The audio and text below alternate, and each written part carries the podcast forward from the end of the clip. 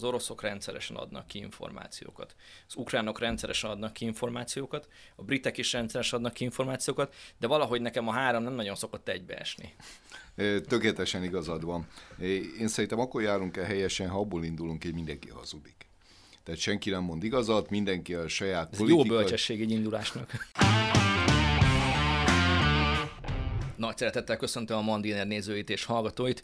Mai vendégem Horváth József, biztonságpolitikai szakértő az Alapjogokért Központtól. Szervusz, köszönöm, hogy elfogadtad a meghívásunkat. Szervusz, én köszönöm a meghívást. És hát ugye mondhatjuk, hogy nem meglepő módon. A témánk az a háború, a háborús helyzet.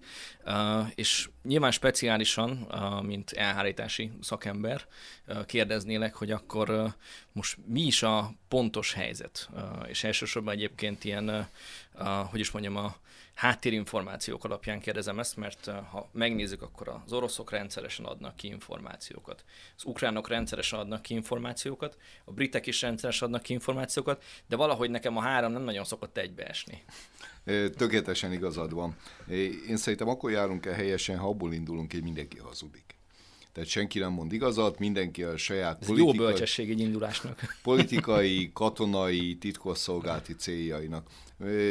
Azt én hadd legyek megengedő, hogy akár az orosz, akár az ukrán fél részű, ez, ez érthető, hiszen két hadviselő fél, mindenki igyekszik egyrészt a harctéri eredményeit kommunikálni, a hátországát stabilizálni, megerősíteni, elhitetni. Ez valamilyen katonai eszköz, hogy üzeneteket, kommunikációs Igen. üzeneteket fogalmaz Igen. meg, és azt üzeni, hogy Abszolút. mi jól állunk? Igen, mi jól állunk, az ellenfél viszont nagyon rosszul áll, ő mindjárt össze fog omlani, még egy kicsit tartsunk ki, vagy még menjünk előre, és mindjárt győzni fogunk ki a hm. saját hmm. szemszögéből.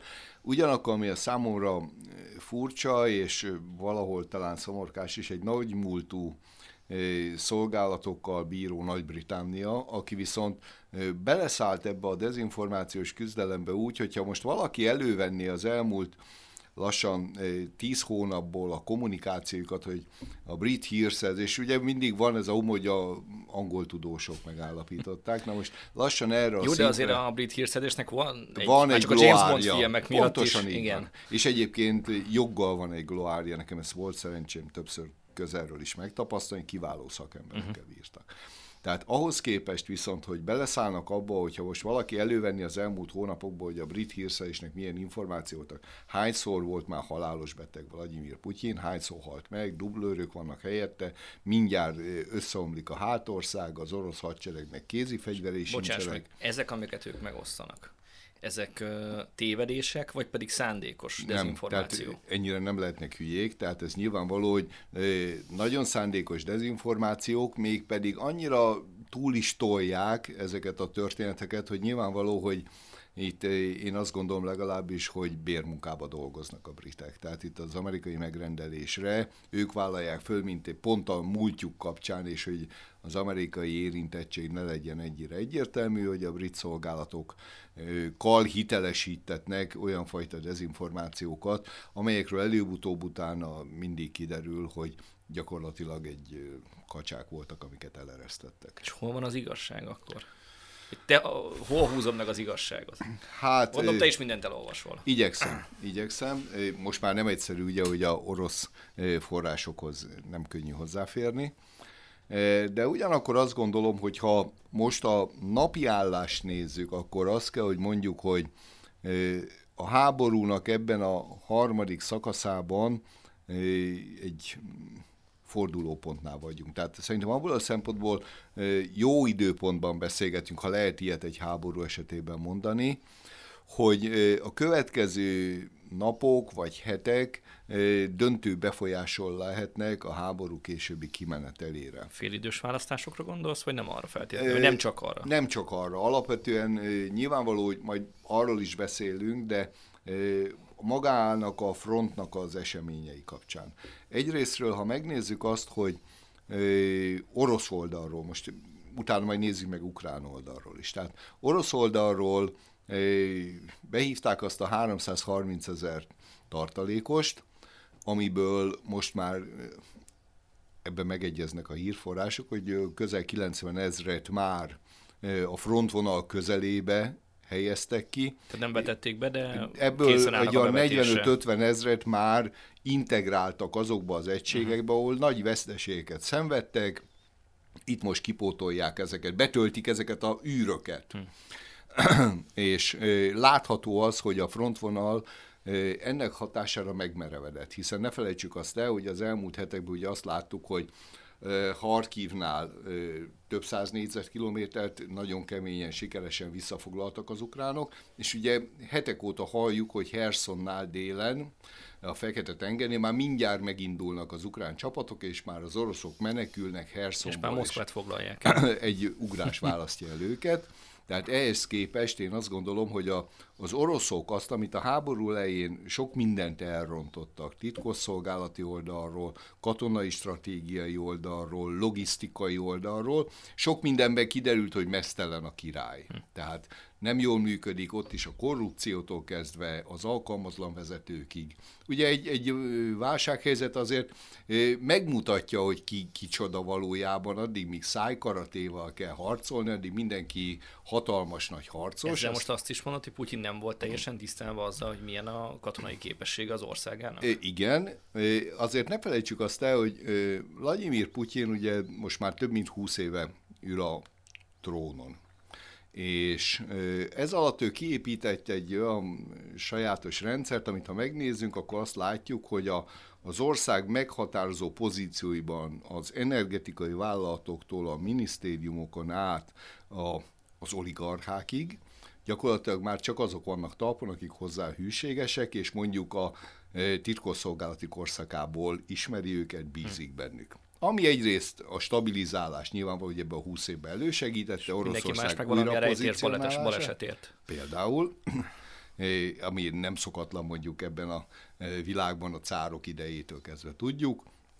Ugyanakkor ez oda is vezetett, hogy e, mivel ezek a bizalmi emberek vannak Putyin körül, az igazságot úgy tűnik, hogy nem merik, vagy nem akarták neki elmondani minden esetben és illetve még egy dolog, ne zárjuk ki, az sem természetes, hogy a korrupció is egy nagy úr, hogy azokat a pénzeket, amelyeket a emelkedő orosz gazdaság kitermelt, és úgy gondolták, hogy a hadsereg fejlesztésére fordítanak, annak egy részét ellopták.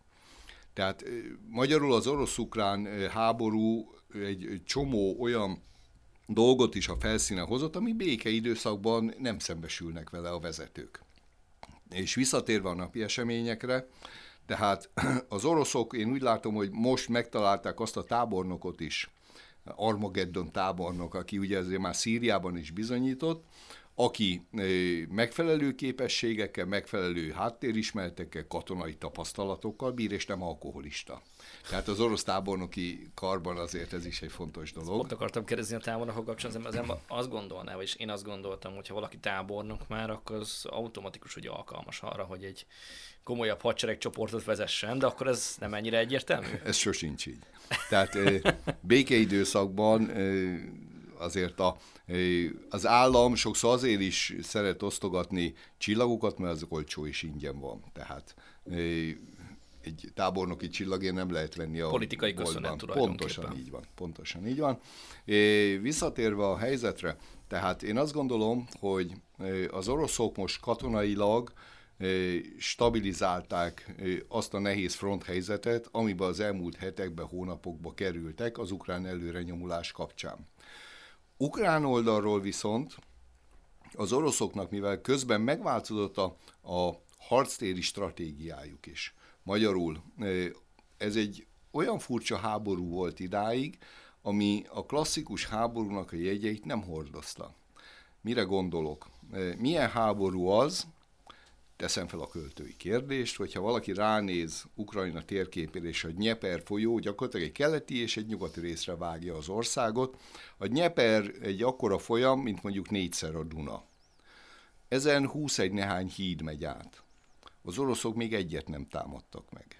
Márpedig azokon keresztül megy az utánpótlás, azokon keresztül látják el a lakosságot, tehát hogyha ezeknek a hidaknak csak a fele megsemmisül, onnantól kezdve logisztikailag válik sokkal nehezebbé például a fronton lévő katonák ellátása. Van erre logikus magyarázat? E, úgy tűnik, hogy az oroszok még mindig úgy gondolják, hogy erre nincs szükségük. enélkül is győzhetnek.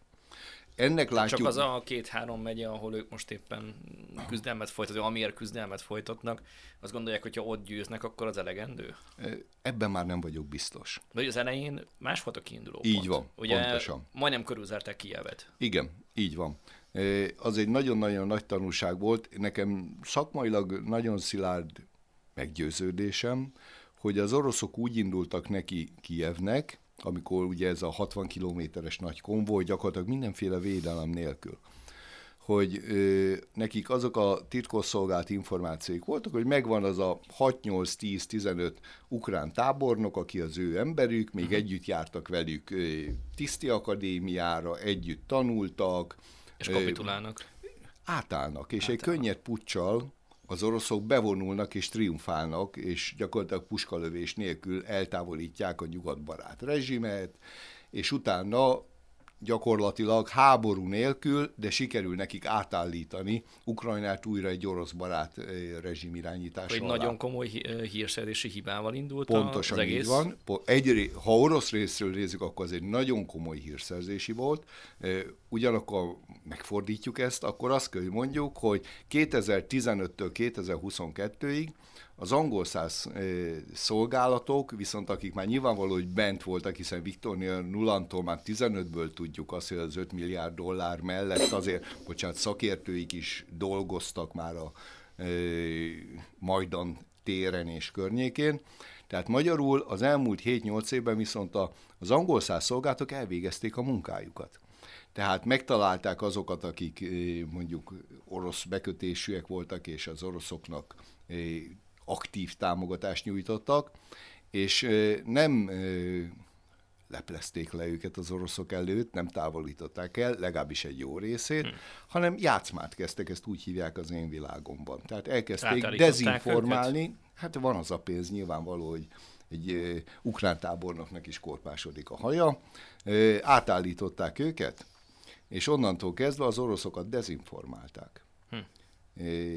Ez egyrésztről nekem ez a Ukrajnába bevonulási fiaskó mutatja ezt, másrésztről pedig az, hogy milyen bélyenben vannak hírszerzési oldalról, és technikai és humán oldalról egyaránt.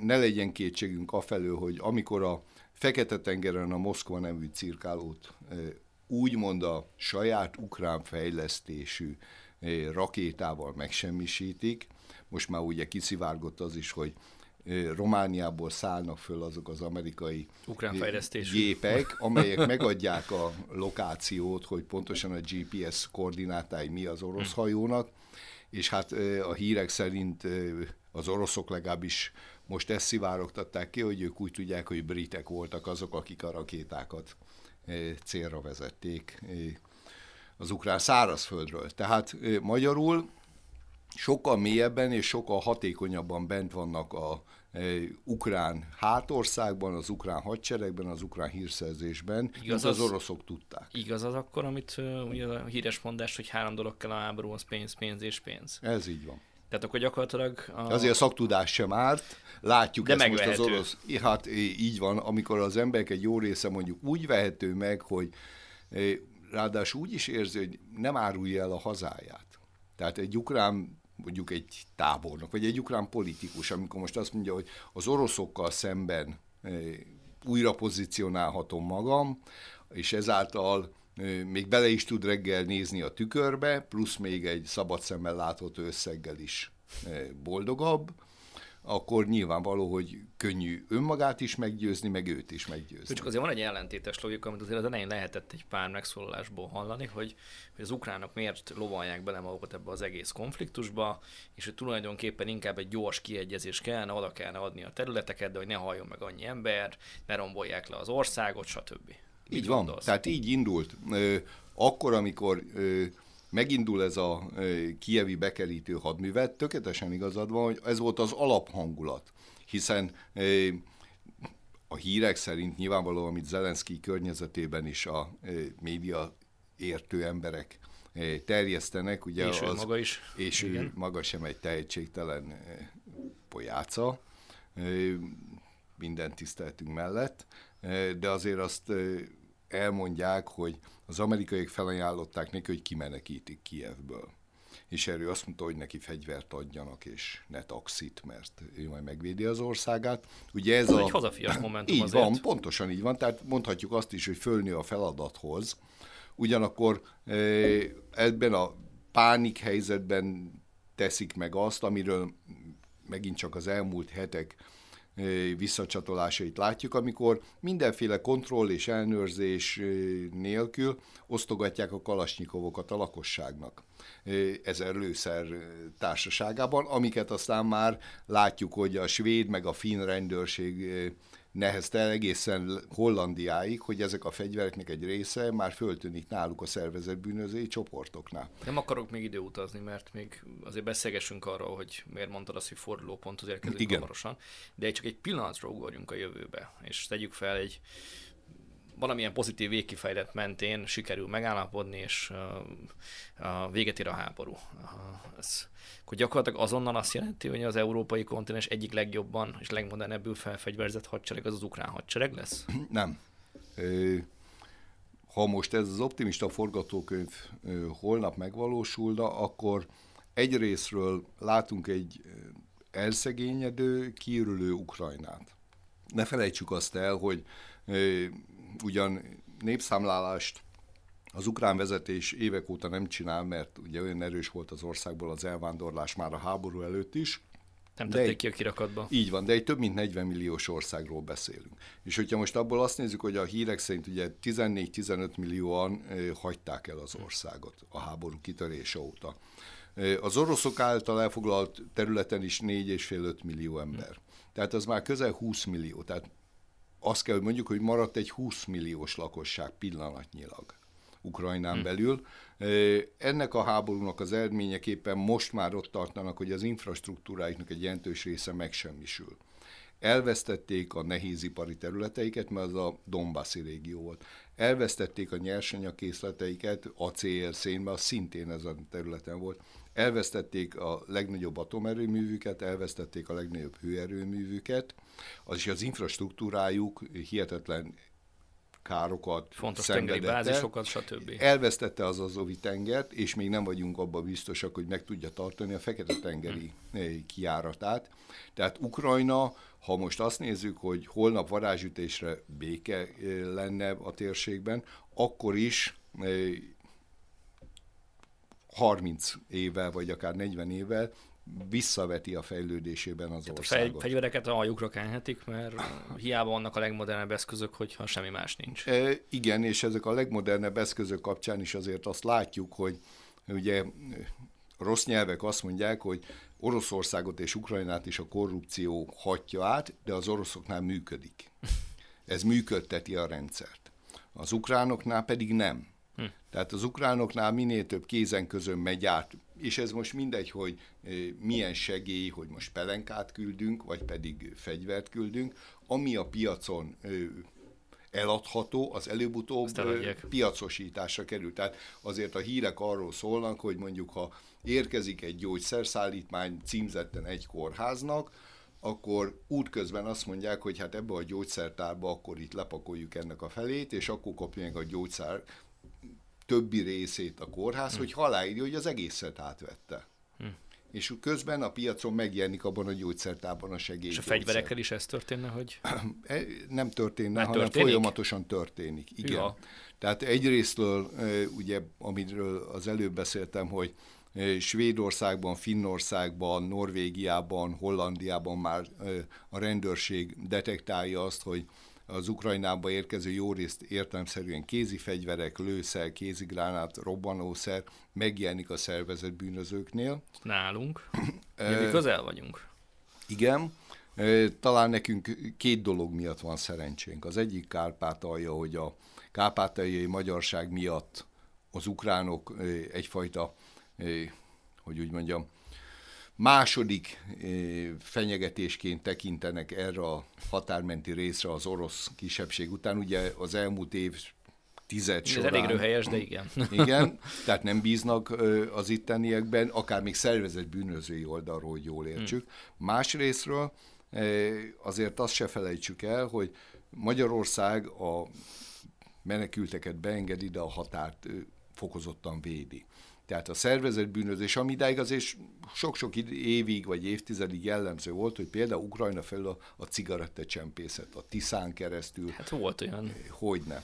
Szememeszpés képviselő talán, aki ebből igyekezett autóban, igen, kis plusz bevételre szert Igen, de, de hogy mondjam, ezt, ezt nagyiparilag is űzték. Tehát egészen Nagy-Britániáig ment például adott esetben a szervezett bűnözői szállak, hogy kamionnal hm. szállították a cigarettát, mert amit lejártottak Ukrajnában, azt több mint... Hát nem, azt Vitték úgy, úgy, úgy, úgy tűnt, mintha az egy ismert márka lenne, mm. és utána az a briteknél mondjuk tízszeres áron már, és ahány kézen átment, mindenki egy-egy résszel nagyobbat keresett rajta. Tehát visszatérve, hogy ezeket a csempész útvonalakat is a határ lezárásával Magyarország most fel tudta számolni, vagy idéglenesen fel tudta függeszteni. Tehát ilyen pillanatban én azt gondolom, hogy fegyvercsempészet vonatkozásában minimális ez esély, hogy áthozzák magyar területre, és harmadrészt azt se felejtsük el, hogy Magyarország az elmúlt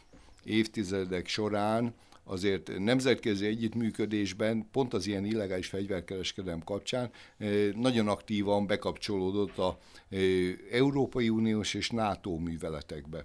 Hiszen a Szovjetunió szétesése után, mikor beléptünk a NATO-ba, az egyik kiemelt projekt volt az, hogy a Szovjetunió szétesését követően a független tagköztársaságokból úgy a atomfegyverekhez kapcsolódó uránkészletektől kezdve a fegyverekig ezek ne kerüljenek a szabad piacon terroristák, szervezett bűnözők kezébe. Ezen nagyon sokat kellett dolgozni, és ennek a munkának az is az eredménye, hogy most Magyarországon jelentős beáramlást pillanatnyilag nem kell tartani.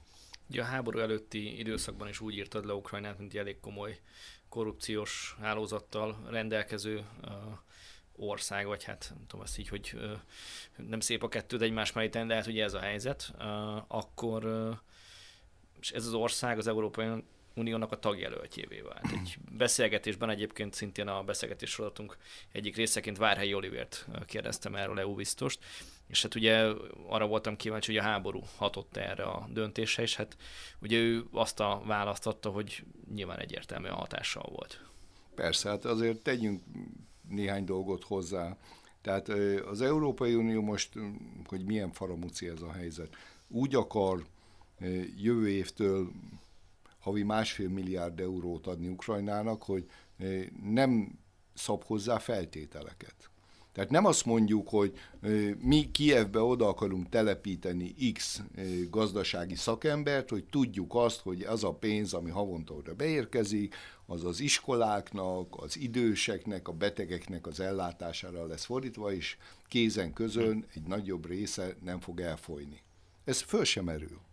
Másrészt az sem merül föl, hogy azt mondja az Európai Unió, hogy kedves ukrán vezetők, nagyon szép, hogy ti törekedtek egy nyugati integrációra, de ennek része az is, hogy alapvető emberi jogokat tiszteletben kell tartani. Mert ott van lengyel, bolgár, román, szlovák, magyar, és még az orosz nem hoztam cigány, tehát számos kisebbség van. Ezt a kérdést szintén érintettük egyébként Várhely Olivérral, aki tett egy szokatlan gesztust, európai szinten szokatlan gesztus, hogy megköszönte a kisebbségeknek a, a segítést, hogy a menekülteknek a befogadása, és nyilván, hogy ezt Kárpátalján tette meg, de hát ilyen mindegyik kisebbségnek köszönetet mondott ezzel. Azért ez szokatlan kommunikáció. Ehhez egy magyar biztos kellett. Igen, ugyanakkor ne felejtsük azt sem el, hogy hogy a háború közepén, amikor Ukrajnának ezer gondja, problémája van, egyáltalán az, hogy holnap miből fizeti a katonáit, vagy miből fizeti a, a nyugdíjasait, hm. akkor az a legfőbb problémája, hogy leszereljék a turult a munkácsi várról. Tehát ebben az a probléma, hogy úgy tűnik, hogy az ukrán vezetés még mindig a nacionalista kártyára játszik. Tehát az ukrán nemzetépítés fontosabbnak tartja, mint hogy az országában az összes nemzetiséget a saját oldalára állítsa. Mert ez az a probléma, hogy az oroszokat, vagy az oroszokkal szimpatizáló ukránokat abban erősíti meg, hogy ők ki akarjanak válni, ott akarják hagyni Ukrajnát, hmm. és nem abban erősít, hogy tényleg minek háborúzunk, hiszen hogyha betartjuk a, a megfelelő megállapodásra a Minskben köttetettet, akkor nem kellett volna háborúzni. Hát a magyarok is számíthattak volna, a magyar kisebbség arra, hogy akkor most összezárunk, segítünk, ugye ők ráadásul egy olyan területen vannak, amit nem érint a háború. Pontosan. Milliókat fogadtak be egyébként ők, és ugye nem lépték Hogyne. végül is át a határt Európa irányába, ellátják őket, segítik őket, stb. Aztán mégse azt kapják. Igen. Tehát azt gondolom, hogy ez egy ilyen furcsa dolog az ukrán vezetés részéről. Azt gondolná az ember, hogy ilyenkor barátokat akarok gyűjteni magam köré, és nem az ellenségeim számát akarom szaporítani. De lehet, hogy van egy nagy barátjuk vagy kettő, akivel úgy gondolják, hogy elegendő. Igen, lehet, csak a nagybarátaik messze vannak, és már pedig a, a távolság hiába ment össze a földünk. De ezt egy háborúnál megint csak kiderül, hogy a logisztika azért az egy külön műfaj. Tehát hiába van nekem mondjuk a óceán túlpartján fegyverem, amit hogyha el akarok juttatni, akkor először el kell vinnem Lengyelországba, onnan vasút van, ahol át kell vinnem a határon, onnan meg autóra kell raknom, és ki kell szállítanom a frontvonalra. Tehát ez, ez idő, pénz, energia és veszély, hogy az ellenfél megsemmisíti, vagy ellopják. Tehát hm. Eh, ebből a szempontból messze nem olyan egyszerű az, hogy nekem vannak távol nagy barátaim, akik segítek nekem, közel legyenek barátaid, vagy legalább olyanok, akik szövetségesek, és azt mondják, hogy igen, segítek neked gyógyszert adok, segítek neked, jöhetnek át hozzám a menekültjeid, tehát de ezek például mi vagyunk, igen, csak ezt igen. ők nem akarják elfogadni, mi igen. barátok vagyunk. Igen. Térjünk vissza akkor a jelenbe. Uh, már részben megtettük. Uh, ugye azt mondtad a beszélgetésünk elején, hogy szerinted hamarosan következő heteket mondtad? Igen. Fordulópont az érkezik a háború. Miért? Azért, mert egyrésztről ugye ezt már a beszélgetés elején érintettük, az oroszok részéről most pótolták az ember hiányukat, hiszen egy ezer kilométeres frontszakaszon nem voltak képesek a technikai fölényüket apró pénzre váltani, éppen azért, mert egy elhúzódó frontszakaszra kevés volt az ember. Hm. Most úgy tűnik, hogy ezeket a lukakat föl tudják tölteni, és onnantól kezdve stabilizálták első lépésként a fronton a helyzetüket, hiszen ne felejtsük azt el, hogy az ukránok ugye egy látványos előretörést hajtottak végre Harkivtól kelet felé, tehát Nógrád megyényi területet visszafoglaltak, hm. és, és sikeresen indultak meg Hersonhoz is. Az elmúlt két hétben, tíz napban már azt halljuk, hogy stabilizáltuk magunkat az ukrán részről, hogy lépésről lépésről haladunk előre, magyarul megakadt a támadás. Hm.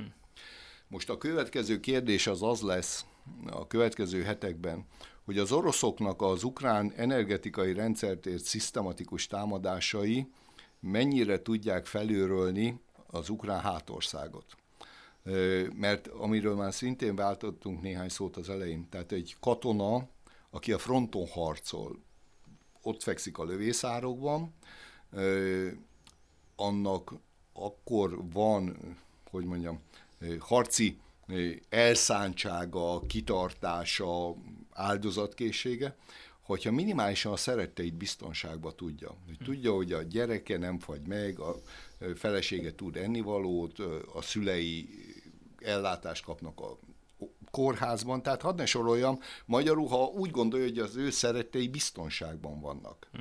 Míg hogyha azok a hírek jönnek, hogy nincs világítás, nincs meleg, ez sincs, az sincs, az sincs, akkor egy katona is egyre inkább hazagondol, hogy hogy menjen haza, hogy segítsen a családjának, őket mentse, és nem a fronton akar harcolni. Tehát ez egy morális küzdelem is, hm hogy most kitörri meg a másiknak a harci ellenállását, hiszen pont az ukránok része is ezért van nyilvánvalóan az a fajta kommunikáció, hogy rossz fegyverekkel harcolnak az oroszok, erőszakkal kényszerítik őket a frontra, látjuk ezeket a videókat, amiről szintén nem tudjuk, hogy melyik a megrendezett és melyik a valós. Tehát magyarul az Bocsánat, ukrán... Ezek eljutnak az oroszokhoz, mert Európába eljutnak az egyértelmű.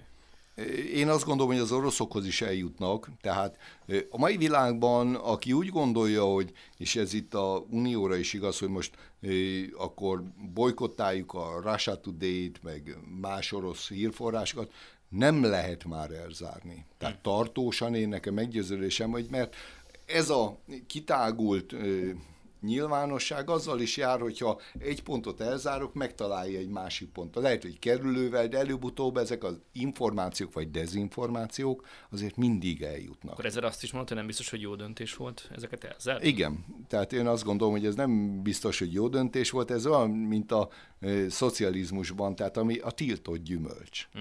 Tehát amit elzárunk, az érdekessé válik, az finomabbá válik. És mennek Tehát, az emberek a Telegram csatornákra, úgy van, keresik, pontosan a... így van. Így van. Amit amúgy nem nézegettek Amit volna. nem nézegettek volna, mert gyengébből volt, mert a háború első időszakában az is kiderült egyébként, hogy, hogy az ukránok mögött álló kommunikációs szakemberek sokkal jobbak, mint az oroszoknál. Tehát az oroszoknál nehézkesek voltak, az oroszoknál ugye ez a, majdnem azt mondom, hogy második világháborús retorikát próbálták, hogy most nácitlanítunk, hogy most fasiszták Jó, de egy támadás mindig nehezebb adni, mint egy megtámadott félnek az, hogy ő az áldozat. Ez kétségtelen, de utána is nem tudták sem a nemzetközi közvélemény felé kommunikálni az indokaikat. Hogy miért csinálják Így ezt? van. Tehát ebből a szempontból is az ukrán fél és a mögött álló szakértők sokkal jobban vizsgáztak. Nem tudták, vagy nem akarták? Nem tudták. Nem tudták. Tehát akkor nem csak az van, hogy befele akarták ezt elmagyarázni az orosz állampolgárok, ez kifele is akarták. Így van. Aha. Persze, persze, így van. Így van. Ugye van itt még egy kommunikációs kérdés, ami nem is annyira kommunikációs, hanem elhárítás, meg hírszerdési kérdés. Ez pedig ugye a britek már érintettük őket, de ugye terjed itt egy vádaskodás, nem mondanám plegykának, ami ugye arról szól, hogy az előző brit miniszterelnök Liz Truss küldött egy SMS-t az amerikai külügyminiszternek, ha jól emlékszem, az északi áramlat vezetéknek a megtámadását követő percekben. Azt hiszem, hogy a bevégeztetett valami van. ilyesmi volt Így az üzenetnek, a rövid üzenet volt. És ugye a, szedjük szét, hogy mit gondolsz magáról egyébként a, érdekel a, az információról, magáról ez, ez mennyire hiteles, mennyire érdekes az, hogy mondjuk ezt nem nagyon tagadták.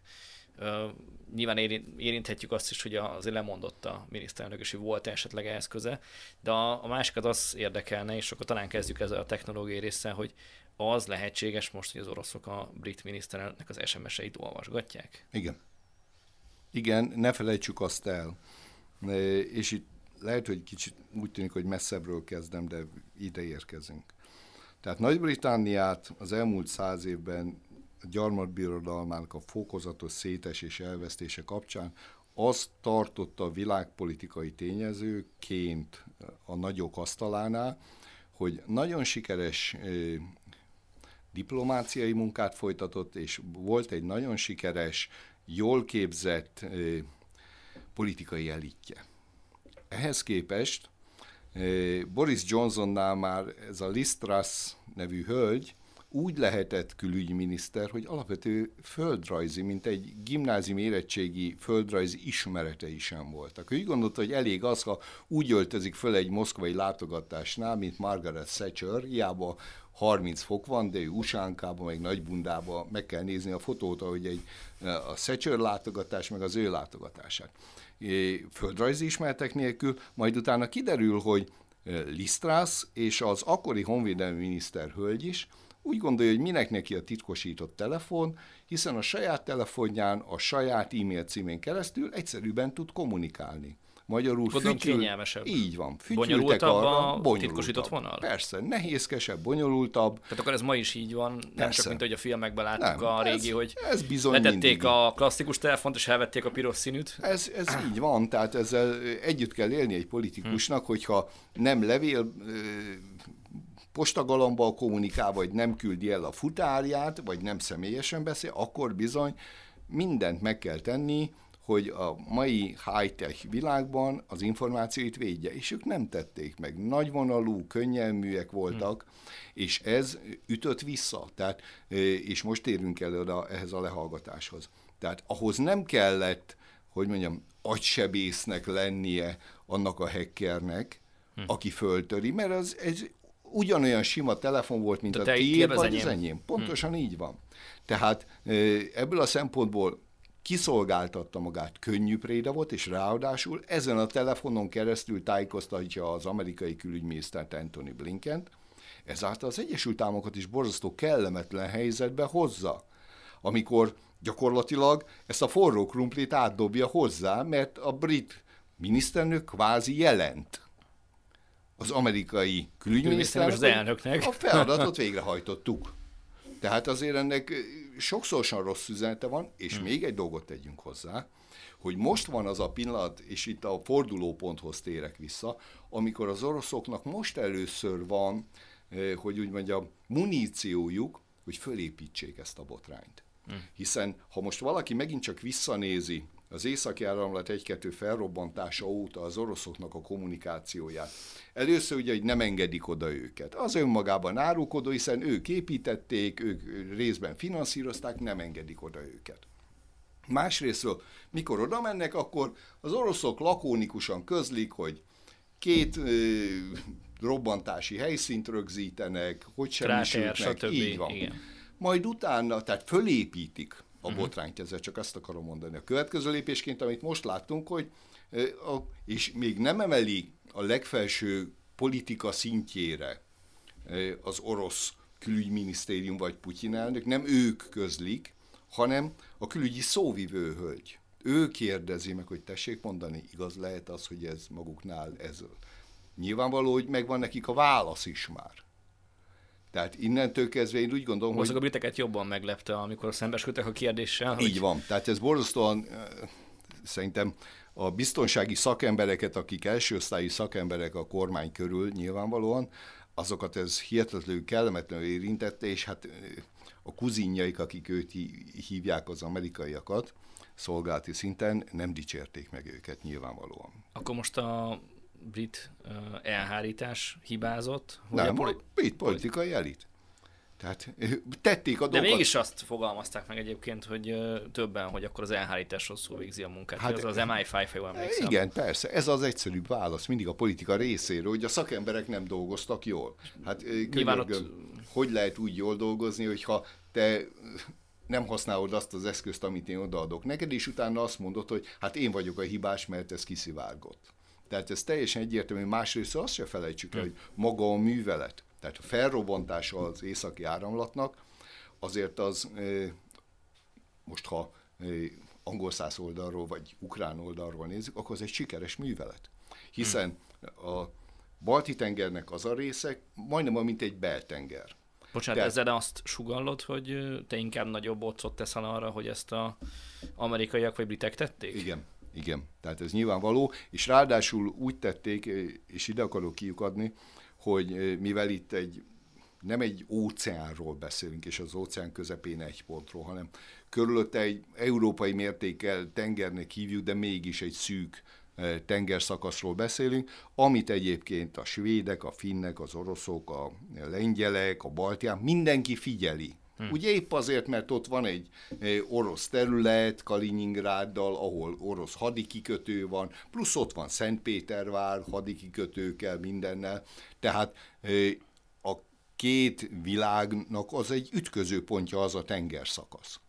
Másrésztről a műholdak is, mióta a háború kitörik, vagy kitört, bocsánat, azóta folyamatosan nyilvánvaló, hogy minden egyes ladikot látnak a tengeren. Ehhez képest, méter, centiméter pontosságú. Van, pontosan.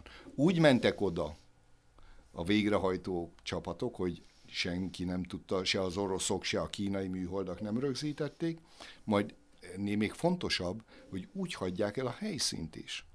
Hogy a robbantás tényét szeizmológiai állomások rögzítik a finneknél, a norvégoknál, de az, hogy látunk egy tenger alatt járót, egy, egy gyors naszádot, vagy csak egy gumicsónakot, amin hat ember arrébb gyorsan elhagyja az érintett körzetet, semmilyen információ nincs. Magyarul tisztában voltak a műholdaknak éppen az állásával, tisztában voltak a hajók mozgásával abban a körzetben, tehát ez egy nagyon bonyolult, hmm. nagyon ö, nagy körültekintést és műszaki, technikai háttértámogatást igénylő művelet volt. És még egy nagyon tanúságos dolog, ha is ezzel be is fejezem ezt a robantásos dolgot, az, hogy ebben a kérdésben nagyon-nagyon sok mindenki megszólalt, kivéve egyet, Németországot. Tehát a németek, akiknek, ha bocsánat, ez, mi investáltunk ebbe euromilliárdokat, És az ő ellátásukról van szó így van, elsősorban. És, és ő ellátásukról van szó, ennek akkora skandalumnak kéne lenni, ha nem tudná azt, hogy hát bocsánat, ezt nem a ellenségeim, hanem a barátaim tették.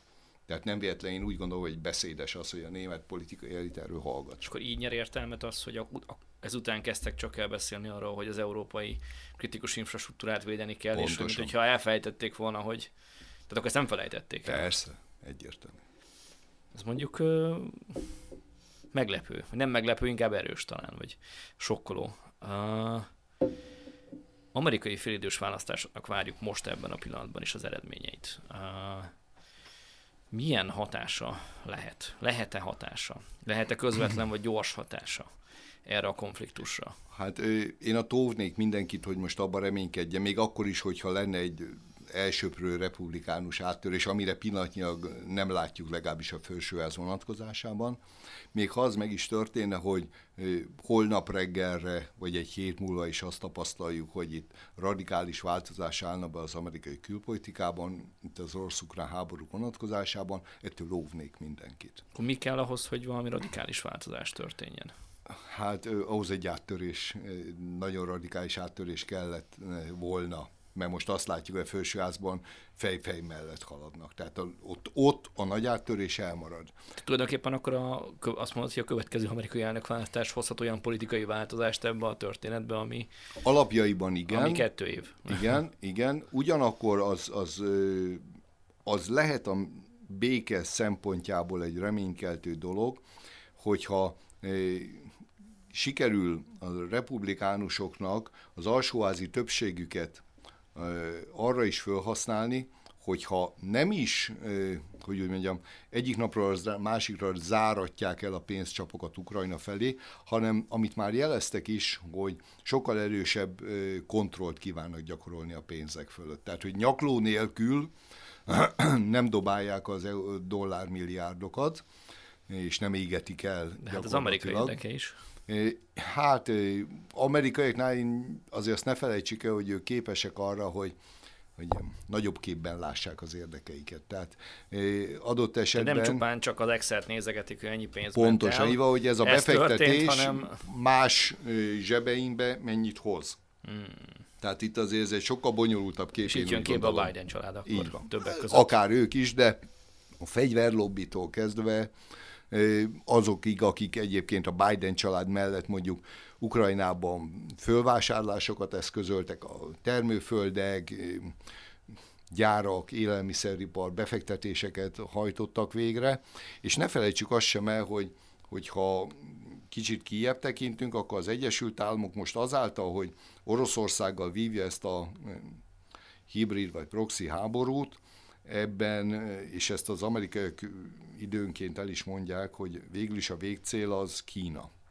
Hm. Tehát ennek a folyamatnak során, hogyha ők úgy érzik, hogy sikerül meggyengíteni, vagy legalábbis példát mutatni Kínának, hogy hogy járnak, a, akik nem illeszkednek bele a nemzetközi... Gyorsan megroppantani Oroszországot, hogy ne kelljen annyi amerikai figyelmet lekötni, és át tudják irányítani Kínára? E, egy részről, más részről pedig adott esetben a kínai politikai elit számára is nyilvánvalóvá tenni, hogy azért az Amerikai Egyesült Államok rendelkezik azokkal az erőkkel, eszközökkel, amelyekkel egy Oroszország méretű országot is, hanem elfoglal annektál, 21. század már nem erről szól, de mégis képes arra, hogy őket is eh, gazdaságilag és a világpolitika színpadán is visszápsorolja. Összeesküvés elméletben hajlok, hogyha megkérdezem, hogy ez a forgatókönyv mondjuk Tájvánban is lejátszódhat? Eh, ez már folyik. Eh, tehát ne felejtsük azt el, hogy és ne higgyük el ezeket a játékokat, ami eljátszott az amerikai elit, hogy Biden elnök azt mondta, hogy nem kéne a házelnöknek Nancy Pelosi-nak elmenni Tajvanra, ám ő mégis elmegy, tehát azért ott is van politikai, volt? Van, ott is van politikai fegyelem, nyilvánvaló, hogy ott is van politikai háttér megbeszélések, itt mindenki eljátszott egy szerepet, én úgy gondolom. Ez az Egyesült Államok részről ez egy üzenet volt, hm. és ez annál is inkább érzem ezt annak, hiszen azóta, mint egy felszólításra, egyre másra érzik kötelességnek a nyugati vezetők is, hogy elutazzanak Tájvánra, és ugyanazt látjuk, mint amit a háború első szakaszában Kijevben nagyhatalmak hálójában, meg nagyhatalmi érdekek hálójában. Talán így tudjuk összegezni így a beszélgetésünket. Horváth József biztonságpolitikai szakértő. Nagyon szépen köszönöm neked, hogy rendelkezésünkre álltál, és ezt a 40-45 percet, amit itt elbeszélgettünk. Köszönöm a meghívást.